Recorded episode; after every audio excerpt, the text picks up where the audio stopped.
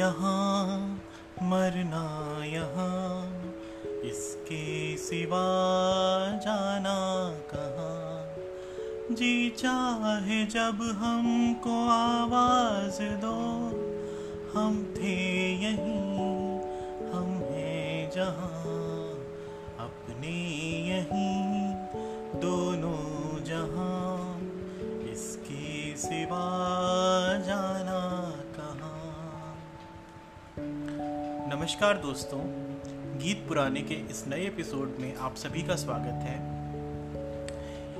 ये गाना जो बड़ा ही अ, सुरीला बड़ा ही मीठा और एवरग्रीन सॉन्ग है और आप सभी तो ये जानते ही होंगे कि इसे किसने गाया है। जी हाँ बिल्कुल सही पहचाना आपने। इसे मुकेश जी ने गाया है। मुकेश जिनका पूरा नाम मुकेश चंद्र माथुर था और कल उनकी जो है, जन्मतिथि थी, यानी 22 जुलाई को। और इसीलिए मैंने सोचा कि आज मुकेश स्पेशल ये पॉडकास्ट में करता हूँ मुकेश जी को the man with the golden voice कहते थे अपने ही फ़िल्म इंडस्ट्री में क्योंकि उनकी आवाज़ की जो टेक्सचर जो एक मखमलीपन था वो एक अलग ही था यूनिक था उनके लिए। वैसे तो uh, मुकेश जी को बोलते हैं कि वो मेलंकली यानी सैड सॉन्ग्स में उनकी जो महारत थी वो मोस्टली वैसे गाने बहुत अच्छे तरीके से गाते थे दर्द भरे गाने। बट उन्होंने और भी तरीके के गाने गाए हुए हैं। कम गाए हैं बट जितने भी गाने गाए हैं बहुत ही वो सभी सुपर हिट और बहुत ही मधुर गाने हैं। उन्होंने मस्ती भरे गाने भी गाए हुए हैं सैड सॉन्ग्स भी गाए हैं रोमांटिक सॉन्ग्स भी गाए हुए हैं। और आज मैं उनसे जुड़ी कुछ अ, मतलब रोचक कुछ इंटरेस्टिंग कुछ अननोन बातें आप सभी के साथ शेयर करूँगा। एक ऐसे ही एक बात थी जब ये गाना है एक गाना है जो बड़ा ही फ़ेमस गाना है आप सभी ने इसको ज़रूर सुना होगा। ये गाना है, सावन का महीना, पवन करे सोर जियरा रे झूमे ऐसे, जैसे बन माना चे मोर। सुना है ना आप सबने? कितना ही सुरीला गाना है ये। और वैसे भी अभी सावन आने ही वाला है, बारिश का मौसम शुरू हो गया है। ये गाना सरस्वती चंद्र फ़िल्म का है अ, नहीं मुझे माफ़ करिएगा मिलन फ़िल्म का गाना है ये जिसमें नूतन और सुनील दत्त थे। और इस गाने को गाया है लता जी और मुकेश ने। दोनों का ये डुएट सॉन्ग है बहुत ही प्यारा सॉन्ग था। तो इसके बारे में बताते हैं कहते हैं कि जब ये गाने की रिकॉर्डिंग हो रही थी तो उस टाइम पे मुकेश जी की तबीयत ठीक नहीं चलती थी। उन्हें हार्ट की प्रॉब्लम शुरू हो गई थी और उसकी वजह से उनकी सांस जो है जल्दी फूल जाती थी। तो वो बहुत ऊँची ताने और ये सब नहीं ले पाते थे उस समय थोड़ा मतलब लेने पे उनके फिर खांसी आने लगती थी या दिक्कत हो जाती थी। तो इस गाने में एक जगह आती है आपने ध्यान दिया होगा जहाँ पे ऐसे ये है अ, हो सावन का महीना। तो ये हो जो ये तान है ये थोड़ा ऊँचे पे नोट पे है। तो लक्ष्मीकांत प्यारेलाल जी, जो इसके म्यूज़िक डायरेक्टर थे, उन्होंने भी बोला था कि आप जो है, इस, आप अपनी तान ये मत लीजिएगा, आप अपना जो अंतरा है, अपनी लाइंस बोल दीजिएगा, और ये तान जो है, ये लता जी ले लेंगी। तो कोई दिक्कत नहीं, क्योंकि आपको इससे जो है, परेशानी हो सकता है, हो जाए हो जाए, सांस की दिक्कत हो जाए। तो उस टाइम तो उन्होंने मुकेश जी ने बोल दिया कि ठीक है पर जब गाने की फाइनल रिकॉर्डिंग शुरू हुई फाइनल टेक हो रहा था तो उन्होंने ये तान ली और अभी भी आप जब ये गाना सुनेंगे तो आपको उनकी आवाज़ में ये तान सुनाई देगी और बहुत अच्छे तरीके से सुनाई देगी। बहुत अच्छे तरीके से उन्होंने ये तान ली है। तो एक्चुअली में जो संगीत का जो गायक होता है, वो कुछ भी हो जाए मतलब उसका सबसे पहला जो लक्ष्य होता है, उद्देश्य होता है, वो ये होता है कि वो अपना गाना पूरी परफेक्टली गा पाए अपनी पूरी शिद्दत के साथ अपना जो है वो देना चाहता है अपने गाने को। कोई कमी नहीं रखना चाहता भले उसकी तबीयत ना ठीक हो या कोई भी दिक्कत हो। और पहले के मतलब ये जितने भी कलाकार थे अपने काम के प्रति बहुत ही वफादार थे। बड़े ही अ, मतलब जो कहते हैं ना कि वर्क इज़ वर्शिप वो इस रूल को फॉलो करते थे और बड़ी मेहनत और शिद्दत के साथ अपने काम को देते थे। तभी तो हम आज भी उनके गानों को सुनते हैं और उनसे जो है इंस्पायर होते हैं, उनको एंजॉय करते हैं। ऐसे ही एक इंसिडेंस था 1975 के अराउंड 1975 1976 में। उस टाइम भी मुकेश जी की हालत बहुत दिक्कत हो गई थी। उन्हें कार्डिक प्रॉब्लम कार्डिक फेलियर बहुत ज़्यादा प्रॉब्लम बढ़ चुकी थी। और उस टाइम एक मूवी बन रही थी कभी कभी जिसका म्यूज़िक दिया था दिया था खयाम साहब ने।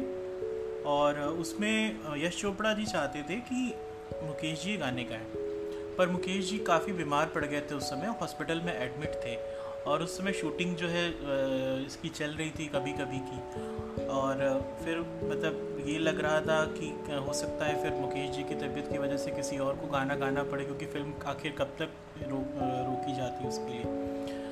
तो पर एक दिन क्या हुआ कि जब यश चोपड़ा जी मुकेश जी से मिलने उनके मतलब हॉस्पिटल में आए उन्हें देखने के लिए हालचाल लेने के लिए तो उनसे मुकेश जी ने बोला कि ये गाना जो है मतलब कभी कभी मेरे दिल को में ख्याल आता है।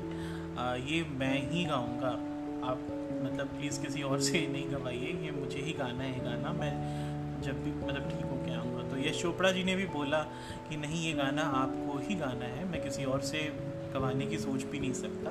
आप जब भी ठीक होके आएँगे, तभी ये गाना रिकॉर्ड होगा। और आप सभी को पता है कि ये इतना मतलब फिर उस गाने की तो बात ही क्या, वो तो एक माइलस्टोन बन गया हमारे मतलब फ़िल्म म्यूज़िक फ़िल्म म्यूज़िक में।